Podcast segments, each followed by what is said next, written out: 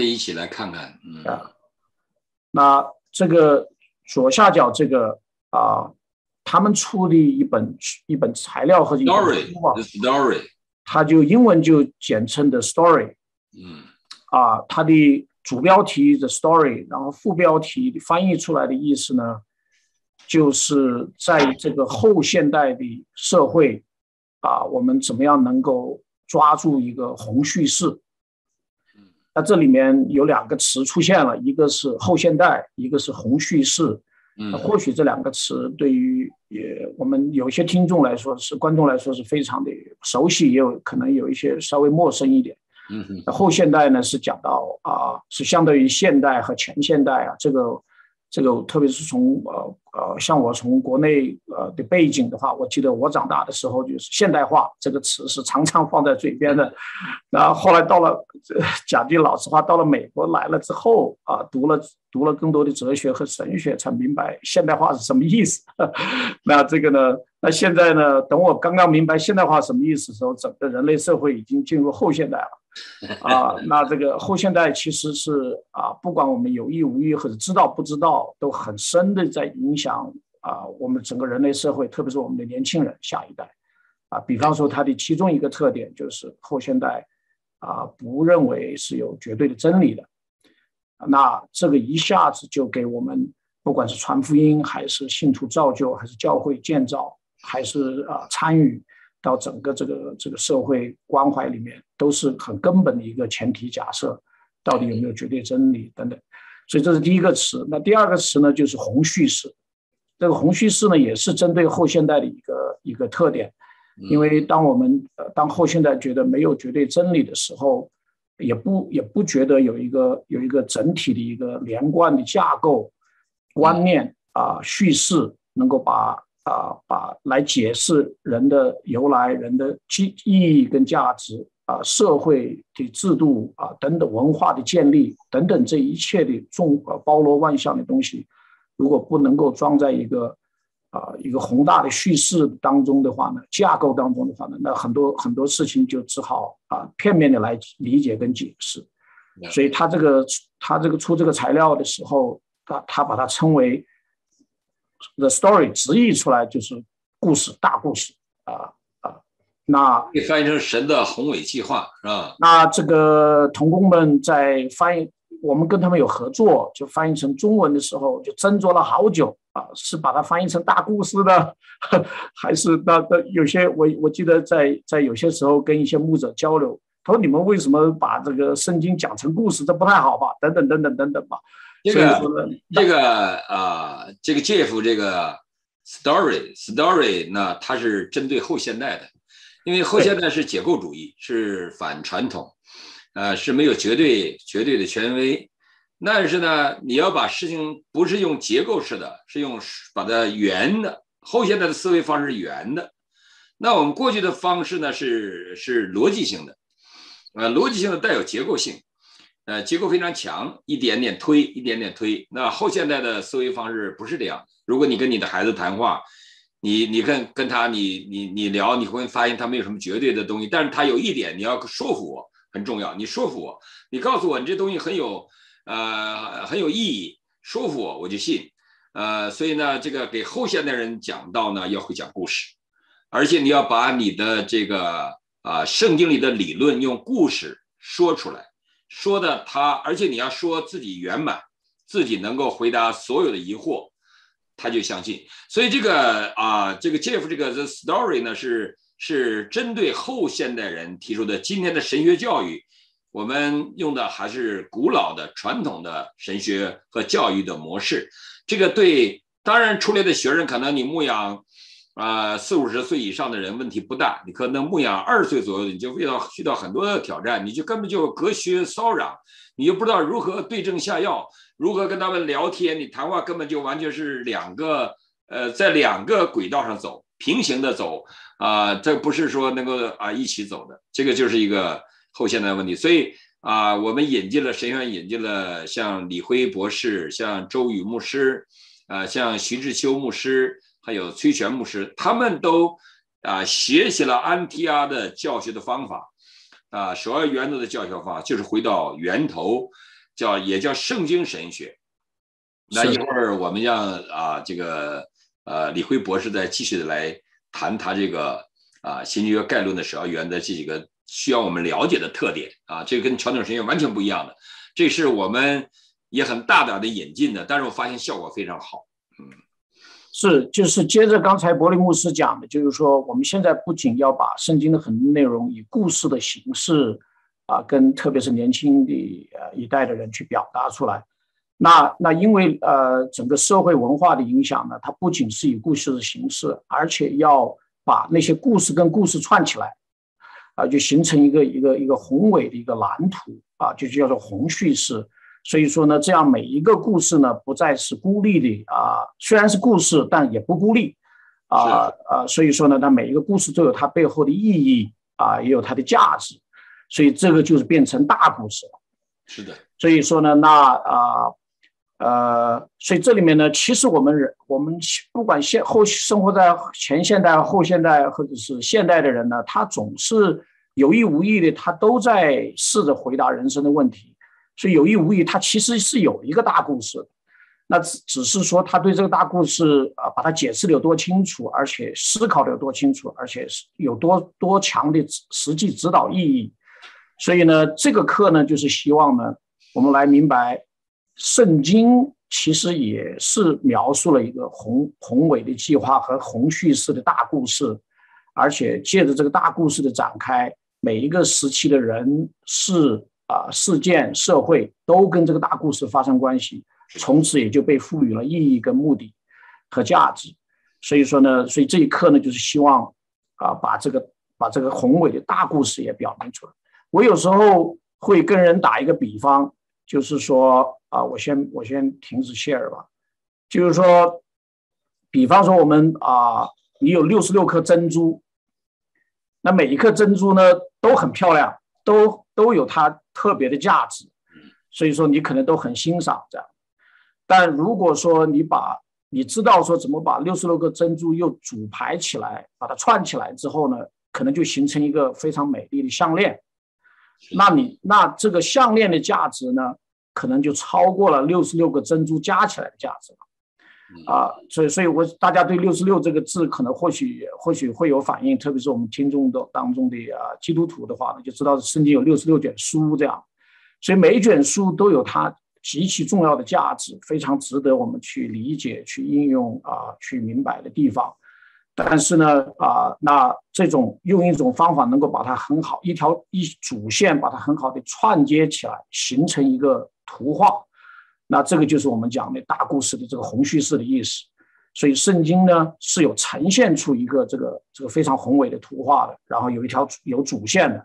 那这样的话呢，每一个每一卷书的内容和我们包括我们现在生活的内容，就跟这些这根主线发生关系。我们就继续在这个项链里面也拥有一个特别的价值，所以这是一个这是一个我我有时候会会用的这么一个比方吧。嗯，那或许或许大家有时候会问说啊，圣经是不是这么样做的啊？或者是耶稣是不是这样这样做的？其实啊，大家如果熟悉啊啊，有一段经文就是耶稣在在路加福音二十四章啊有记载了两个故事。啊，就是说那个时候耶稣已经啊受难了，然后又复活了。嗯，然后呢，他就啊在记载的其中一个故事呢，就是有两个门徒啊在去一个小镇叫以马五斯。嗯，这个路上的时候，耶稣就跟他们同行，他们就有一番对话呢。门徒们就心情不太好，因为他们跟随的耶稣呢 也被被受难了这样。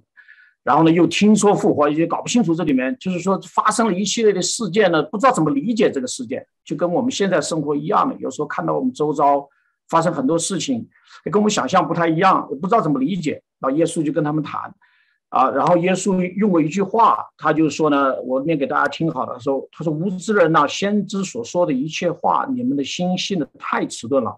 基督这样受，基督就讲耶稣他自己这样受害，又进入他的荣耀，岂不是应当的吗？于是从摩西和众先知起，凡经上所指的自己的话，都给他们讲解明白了。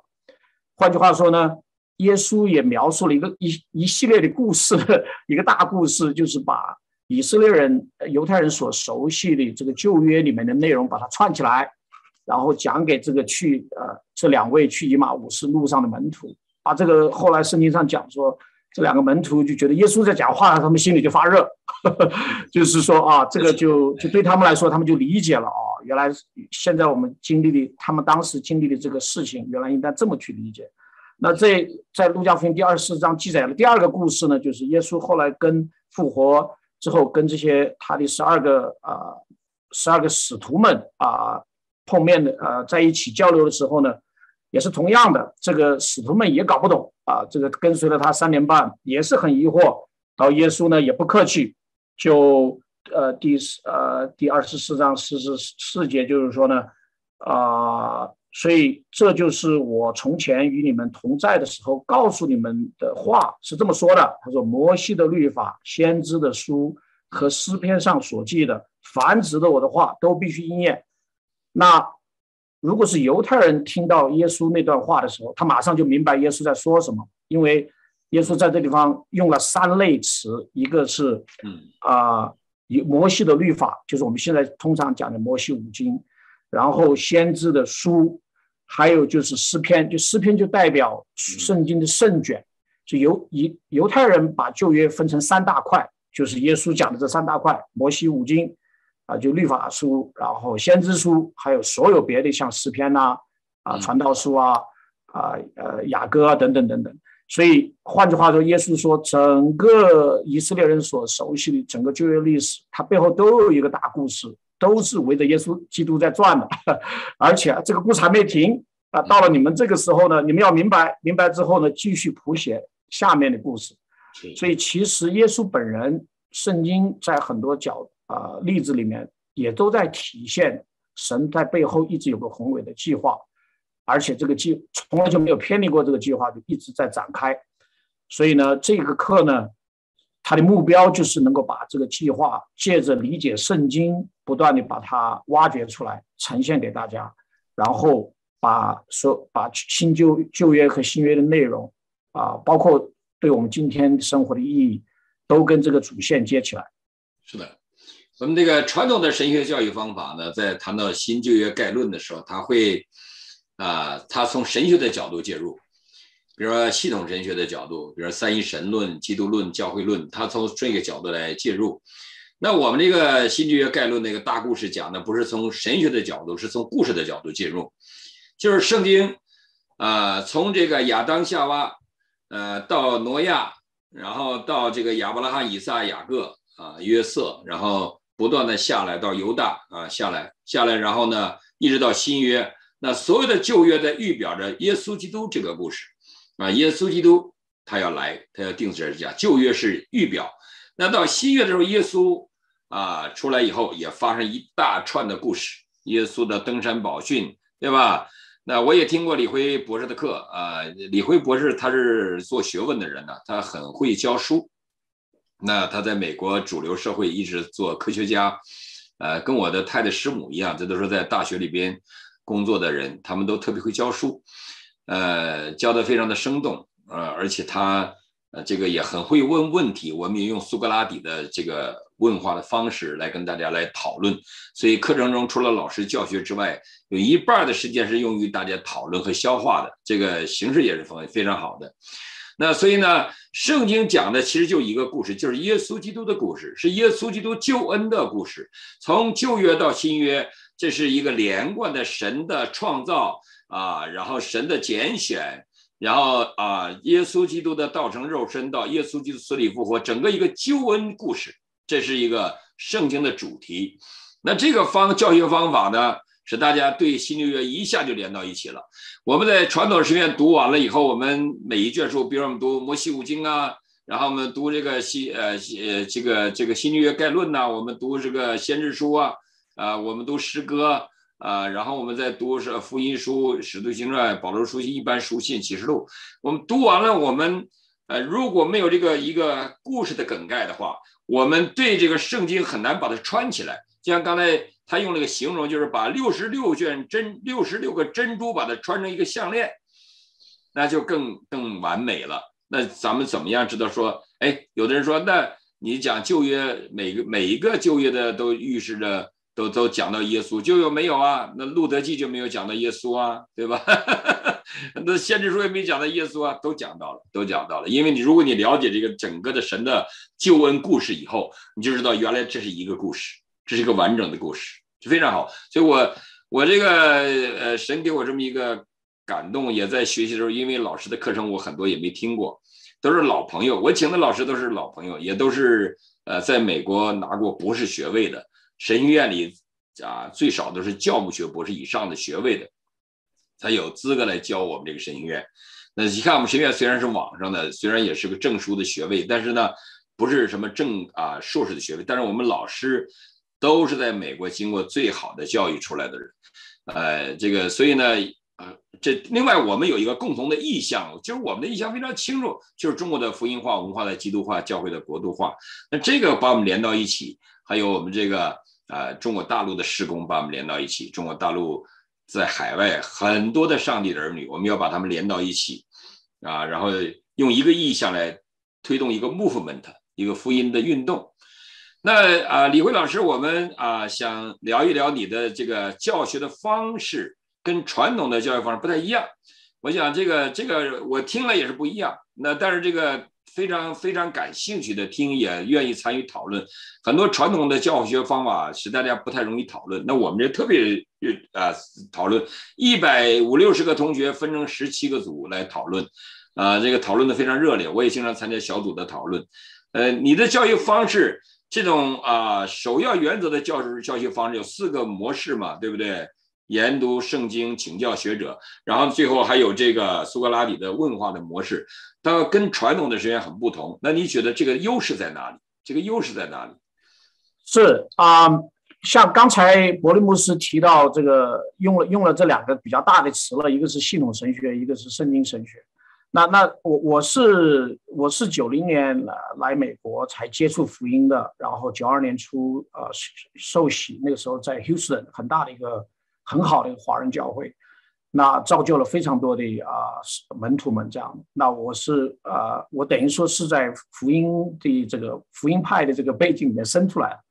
那也是在小尔顿小尔顿中国教会嘛，是吧？对对对对。然后呢，我这个最开始喝的奶全部是系统神学的奶，所以说呢啊喂喂的粮食、吃的饭，然后弟兄姐妹的关爱等等等等，都是跟系统神学发生关系。那所以说，我我个人是觉得，啊，我自己这么算起来，信主快三十年了吧？就是说，啊，系统神学和圣和圣经神学在我们整个信信徒的成长、教会的建造啊，实现神国的使命当中呢，都是都是必要。啊，但是呢，如果回过头来看华人教会在美国，比方说五十年历史的话呢？主要的还是受西方教会的影响很大啊，那整个西方教会现代的传统里面的系系统神学占的比例是非常非常重的，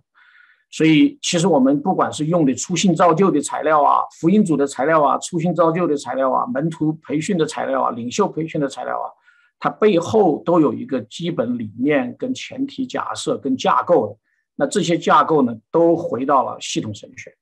啊，回到了三一神论啦，回到了这个人论啦，呃，罪啊，啊，这个称义啊，然后这个教会论的等等，我想大家这么一讲起来，大家就很熟悉了啊。那个呃，所以系统神学呢，它会把一个，比方说阴性称义这个神学议题，它会从旧约一直找到新约，说关于阴性称义的抽出来，对，所以就变成一个议题。那啊，那这个圣经神学呢，我们在这个教这个的过程中呢。就希望呢，啊，不是这么啊，不是这么横着走。所以我如果打一个形象的比方的话，就像地球上面，啊呃，横线跟竖线，对吧？那我会把圣经神学比呃系系统神学比喻为横着走，就是把这个议题抽出来，那成立很多的议题。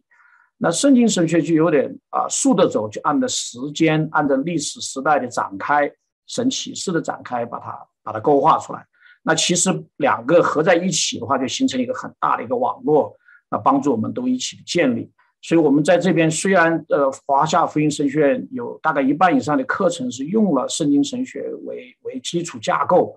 啊，不不不等于说我们觉得它就一定比圣经比系统神学好到哪里去，我们不要系统神学，不是这个意思，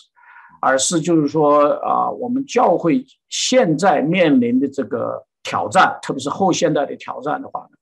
我们有责任要来回答说哪一类的方式啊，比方说是系统神学还是圣经神学和这两者的结合，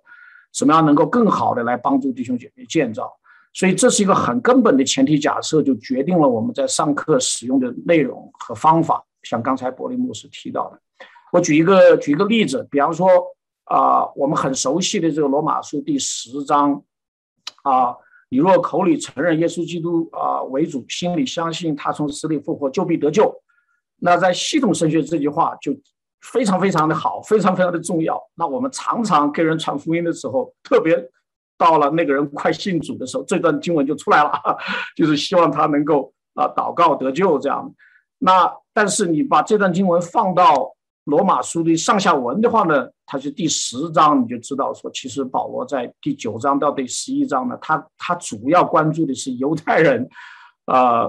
特别是在将来的时候怎么样怎么样也得救这样。当然这个。真理上并不矛盾，但保罗用那那那几段几句话的意图。倒不在于我们现在通常所使用的意图里面，所以呢，这就是你可以看到说，你如果回到圣经神学呢，你就知道保罗他那一段在写罗马书的时候，他非常关心的是犹太人。那为什么关心犹太人呢？因为他是坚信旧约跟新约是联合的很好的，他不可能把犹太人丢了的。他也坚信神的这个大故事、大计划，既然从犹太人开始的话呢。他不可能就是说到后来就找了我们这群中国人的犹太人就不管了，所以所以说在保罗的观念里面，神的大计划、大故事里面包含所有，包含全人类，也包含整个国度。所以说呢，他一定要解决犹太人得救的问题。所以说就产生了罗马书的九到十十章的内呃十一章的内容。这十一章讲的犹太人。所以所以呢，所以这个你可以看到说啊，因为我们啊。这个材料是用了这个圣经神学的观念呢，我们一些讨论的议题啊，使用的方法就开始啊，开始的不一样。所以呢，啊，比方说我们的这个啊，我们呃，就是这个材料呢，啊，刚才刚才这个伯利牧师用了这个苏格拉底式的方法，这个有时候一听呢，大家又开始犯晕。就是这个这个苏格拉底不是公元前这个 三四百年的人，怎么跟圣经发生关系？那个时候新约还没有，耶稣也还没出现嘛，等等等等等等吧，没没没有到呃降世吧。所以说，那我们怎么把这个哲学的方法引用到教会来？那不是马上警钟就响起来了。所以这个这个呢，这个我理解，我理解就是说，那那呃，我有时候不不见得强调用苏格拉底方法这样的词来描述这个呢。但是呢，他他这个方法呢，实实在在在针对一个我们在教会长久面临的一个挑战的问题，就是说，我们教会现在常常出现的一个挑战，就是我们的不管是主日学啊，还是别的机会学习过程中，我们注重了知识的传递，是啊啊，内容是什么？记不记得圣经有多少卷书啊？等等等等吧。然后发生了什么故事？所以说呢，那不断的传递内容呢，那啊弟兄姐妹掌握内容，这是这是必须的。巧妇难为无米之炊，你这个圣经说什么都不知道的话，这有时候问题很大。所以说呢，是必须要掌握内容，是是。但是呢，在掌握内容基础上，能不能进入思考，而且能不能明白我自己当如何做，那两部分呢？啊，就怎么分析问题，然后分析完了之后，知道自己啊是往东还是往西，是做还是不做，这两部分的技能呢，通常在我们学习当中啊所给的比例就占的比较少，这样。所以说呢，那那这样的话，我们如果掌握了很多圣经知识，但是不知道怎么怎么怎么分析，怎么样理解我们周遭的环境，也不知道怎么具体行动的话呢，就会容易出现分割状态。所以在在在教学，在在跟大家一起学这个的时候，我们使用的方法上呢，就就希望把后面两块给补足回来。那这个呢，就是在啊，在美国教育界呢，这一类的问题呢，其实很早就被讨论过。是的，就是说，所以我们如果把教会想成一个育人系统的话，我怎么样一个弟兄和一个姐妹信主五年、十年、二十年，他成为一个一个成熟的门徒，他又有圣经知识，又知道怎么分析问题，又能够啊得出实践智慧，所以这几大步，我们希望啊啊都能够在我们的学习当中都有机会实践到。所以说呢啊，所以刚才伯利牧师提到每一课有这几大块。他他背后的目的就是希望建立起这个能力出来。我给大家举个例子，嗯，啊，我我提四个概念啊，然后举例子。一个概念就是这这个词和这这段经文是什么意思？这第一个概念就是意思。第二个概念呢，就是它的它有什么含义？嗯，啊，第三个概念呢，就是它有什么意义？第四个概念就如何应用？啊，英文词就是 meaning，就是意思；含义就是 implication。啊，意义呢就是 significance，嗯，啊，应用呢就是 application，嗯，啊，我举个例子，就是说，你比方说我们过去这一两年有有 COVID 病毒，嗯，那你有一些地方他会给你把 COVID 病毒是什么解释的很清楚，那就是意思啊，它是哪个哪个哪个 DNA 或者是哪个变种啊，有哪个病毒是怎么怎么样，那就是它的意思了。嗯，然后他可能描述说他的这个传染性很强，而且潜伏期也长，所以这一下就就就就麻烦了。OK，这是这是他描述他的意思，含义呢就是说呢，你听了这个信息之后，嗯，你就说哦，哪一天我如果染上的话，很麻烦，啊，这就是你得出得出含义了，啊，意义呢就是说呢。如果我得病很麻烦，如果大部分人都得病，那整个国家就瘫，世界就瘫痪了啊！这就是意义了。然后应用的话呢，就知道说我要赶快准备了，我应该是啊，我应该是呃买什么东西啊，或者是以前呃要要要出门的计划要改变呢？戴口罩，之前路对，我就我就开始调整自己的调整自己的生活了，然后注意卫生呢。所以其实我们人通常的话。碰到这些重要的事情，四步都可以走出来。当然，你如果走错，只走两步的话，后面就会遇到麻烦。是的。所以说，当我们在信仰上呢，我们是希望也是这四步都出现。嗯。比方说，别人问你说“基督是什么意思”，嗯，你说啊，这个简单，基督就是弥赛亚的意思。嗯。呃，按按按照他的意意思的定义，嗯，那弥赛亚意味着什么呢？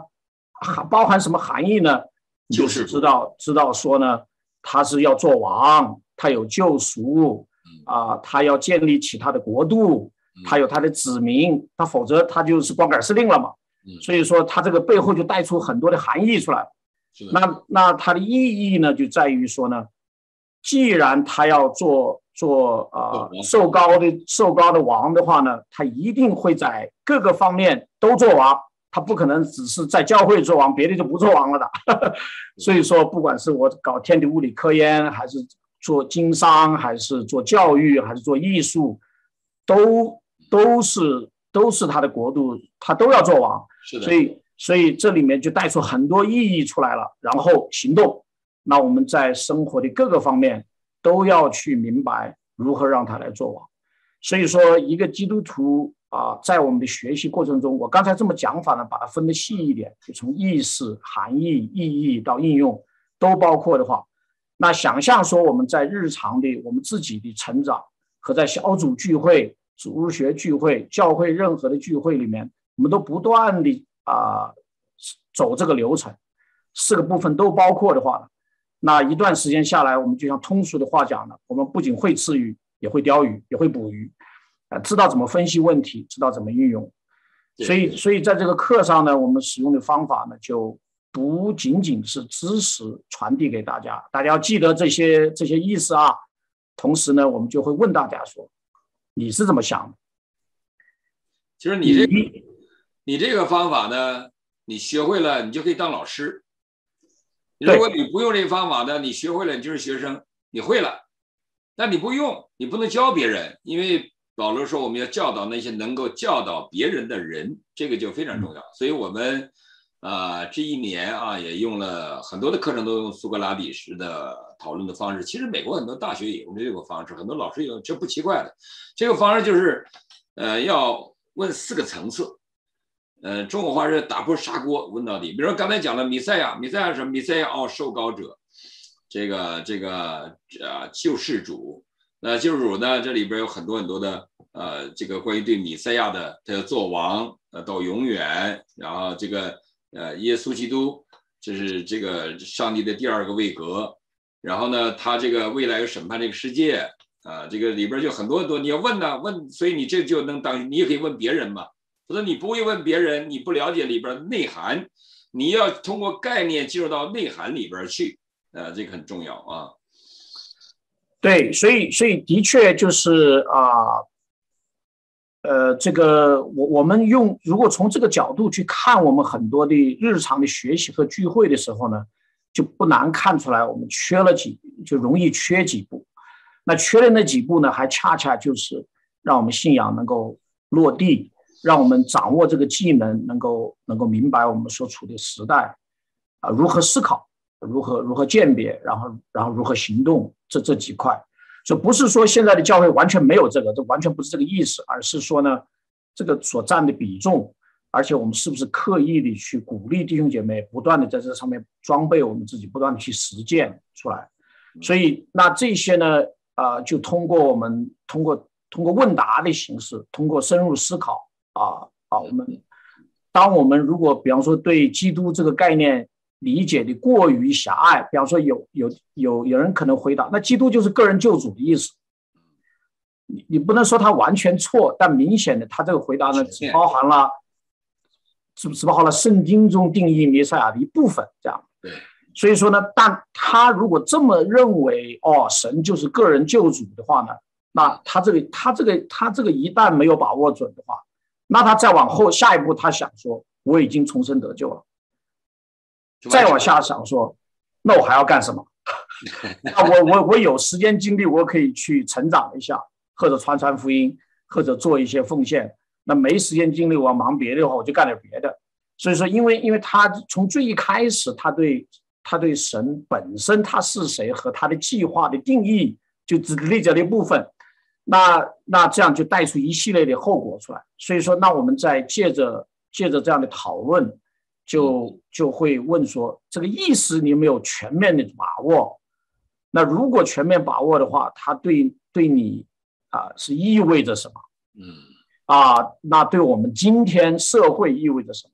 所以它它慢慢就就像一朵花一样，慢慢就全部展开了，这样。是的。所以说呢，啊，那走这个过程呢，就帮助大家。从一个共同的起点，然后慢慢的越来越深，越来越广，啊，就可以把这个圣经里面很多很全面的意思把它带出来，然后最后落脚在应用上面。所以不断的在这样的一个流程中啊啊，就是让大家掌握，让大家习惯，成为我们的思维啊基本模式。嗯，啊，这样的话呢，我们就希望借着这样的过程，帮助大家一起来成长。